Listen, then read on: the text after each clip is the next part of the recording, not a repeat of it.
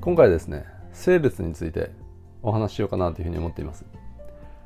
まあセールスだけに限らずですねコミュニケーションとかあるいは最終的に人間理解とかそういった話にまあなっていく予定ではあるんですけどでも最初にですねその入り口としてまあセールスについてお話していこうかなというふうにまあ思ってるんですね。であのまあセールスですね。セールスって基本的に、えー、言葉によってコミュニケーションっていうのを相手とこう取っていきますよね。でコミュニケーションっていうのは非言語的なものもありますけどでもセールスにおいてはやっぱりあの言葉でのコミュニケーションっていうのが思い浮かぶと思うんですよね。でここで一番最初にちょっと理解しておいてほしいことっていうのがあってそれ何かというとですね僕らがこう普段使っている言葉これっていうのはですねコミュニケーションのツールとしてはめちゃめちゃ精度が低いっていうことなんですよ。なんでかっていうと言葉を使って相手と意思の疎通をしたり何かを伝えたりあるいはこう理解したりそういったことをしていくわけですよね。そうした時にですね自分の感覚だったり価値観とか考えとか世界観とかそういったものを言葉でこう表現していくじゃないですか。その中で生まれるのがですねコミュニケーションギャップなんですよ。言葉っていうのは自分の口から発した瞬間ですね。そこにはミスコミュニケーションというか勘違いとか誤解とかそういったものが生まれがちだし自分が伝えたいことっていうのを正確に伝えるっていうことはこれほぼ無理だっていうことなんですよね。これなんでかっていうと自分が使ってる言葉と相手が使ってる言葉ではですね簡単に言うとこれ定義が違うんですよね。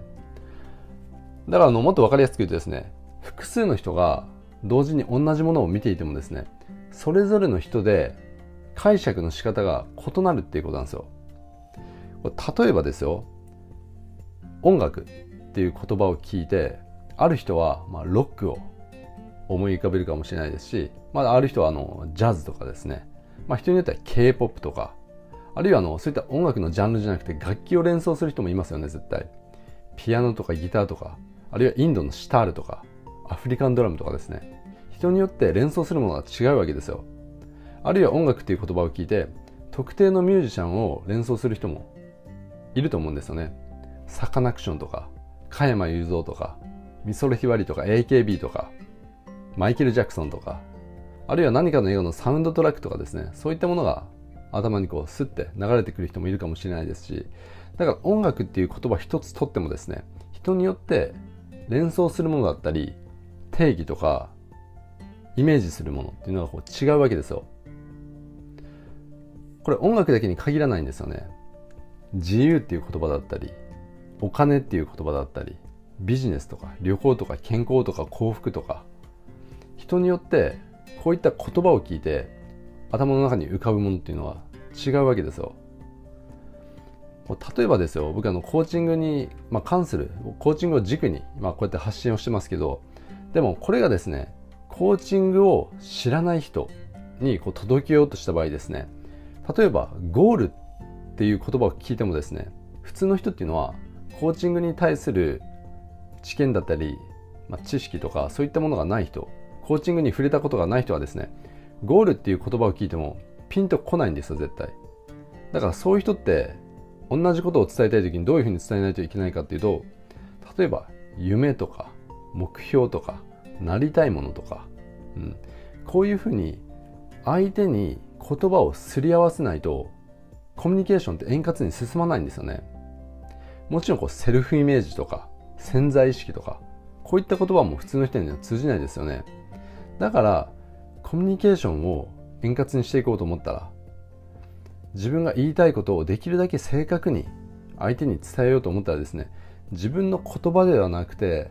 相手の言葉に置き換えて自分の感覚だったり考えとか価値観とか世界観を表現していくあの必要があるわけですよ。わかります？で、これってセールスにおいてはですね、この考え方がめちゃくちゃ重要になってくるんですね。であのセールスっていうのはですね、自分がいいって思ってるものを相手に理解してもらうことなわけじゃないですか。そしてそれを購入してもらうこと。これがセールスなわけですよね。自分がいいって思ってる商品があってそれを相手にこあの購入してもらうことで相手のライフスタイルだったり未来が良くなることその働きかけをやっていくことこれがセールスなわけですよね。っていうことは自分が売りたいものの価値を相手の言葉相手が分かる言葉で伝えないといけないっていうことなんですよね。であのセールスがうまくいかない人っていうのはですね大体自分本位な言葉を使ってセールスをしてるんですよね。だからどんなにこう熱く語っても相手に伝わらないわけですよ。相手の中にない言葉を使って自分本位の言葉で熱くどんなにこう語ってもですね相手っていうのはピンとこないんですよね。で思考とか世界観とか感情とかそういったもののベースには言葉っていうものがあるんですね。でセールスっていうのは相手の感情と理性この両方に働きかけていくものなわけですよ。だからこうセールスする側っていうのはまず最初にセールスをする以前に何をしないといけないのかというとですねこれ相手の言葉を理解するっていうことなんですよね。セールスしたい相手が使っている言葉を理解すること。こっからまずはこう始めないといけないんですよね。だから相手がどういう言葉を好んで使うのかそれを理解することで相手の価値観とか信念とか世界観とかそういったものがこう理解できるわけですよ。そうすることで商品の価値だったり自分が伝えたいことっていうのがよりこう伝わりやすくなるんですよね。でこれセールスだけに限らずですねコミュニケーション全般に言えることなんですよ。良好な人間関係だったりそういったものを相手との間にこう作っていこうと思ったらですねまずは相手の言葉を理解するっていうことからこう始める必要があるんですよね。そうしないともう自分が相手にとってこうつまらない人間だったりあるいはこう面白くない人間にこうなってしまうんですよ。でこれって、まあ、セールスにおいてももちろんですけどコミュニケーションにおいてもうそもそもアウトなわけじゃないですか。例えばですよ僕あの大学時代すごくこれ思ってたことがあるんですけど大学の授業ってすごいつまらないんですよね。なんでかというと大学の教授がしゃべる言葉って大学の教授の頭の中にある言葉だけで講義授業っていうのがこう展開していくわけですよ。だからもう理解できないんですよね聞いてる方は。言葉も難しすぎるし。うん。であのこれ誰かが言ってたんですけど知性っていうのは難しいことを簡単に分かりやすく相手に伝える能力なんですよね。でももう大学の授業って完全に大学の参考書とか、まあ、すぐこうアカデミックな言葉がバーって並んでてわけわかんないんですけどそういった言葉を使って授業がこう展開していくんですよね講義っていうのが。だからすぐこうつまんないんですよ。つまんないし入ってこないんですよね。うん。でなんで池上彰さんの話がみんなこう面白いって感じるのかっていうですね。彼はその誰でもお茶の間のみんなが分かるようなそういった言葉を使って解説してるんですよね。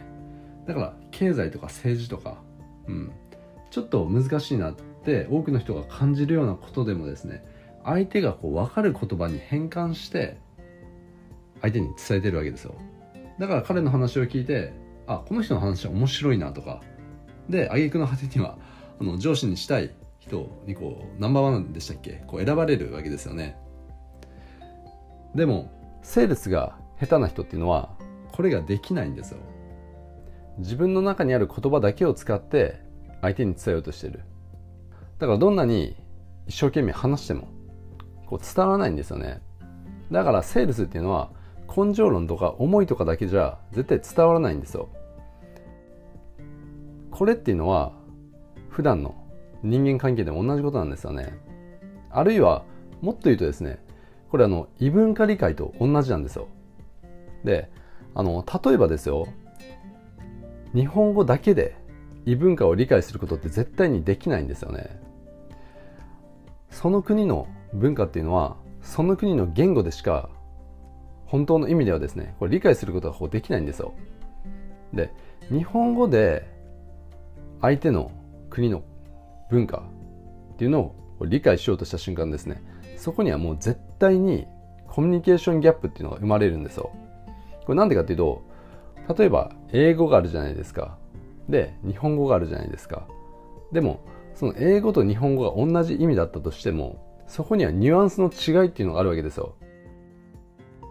例えばグッバイという言葉。これ英語でも日本語でもさよならっていうふうに訳すことができますけどでも英語で言うグッバイと日本語で言うさよならっていうのはですねちょっとニュアンスが違うんですよね。英語で言うグッバイっていうのはですねもう合わないよねっていうニュアンスがそこには含まれるんですよ。でこれってもう受け取り方がこう捉え方が全然こう違いますよね。わかります？だから異文化を理解しようとしたらですね相手の国の言葉をまずは理解してそこから始めるっていうのが正解なんですよね。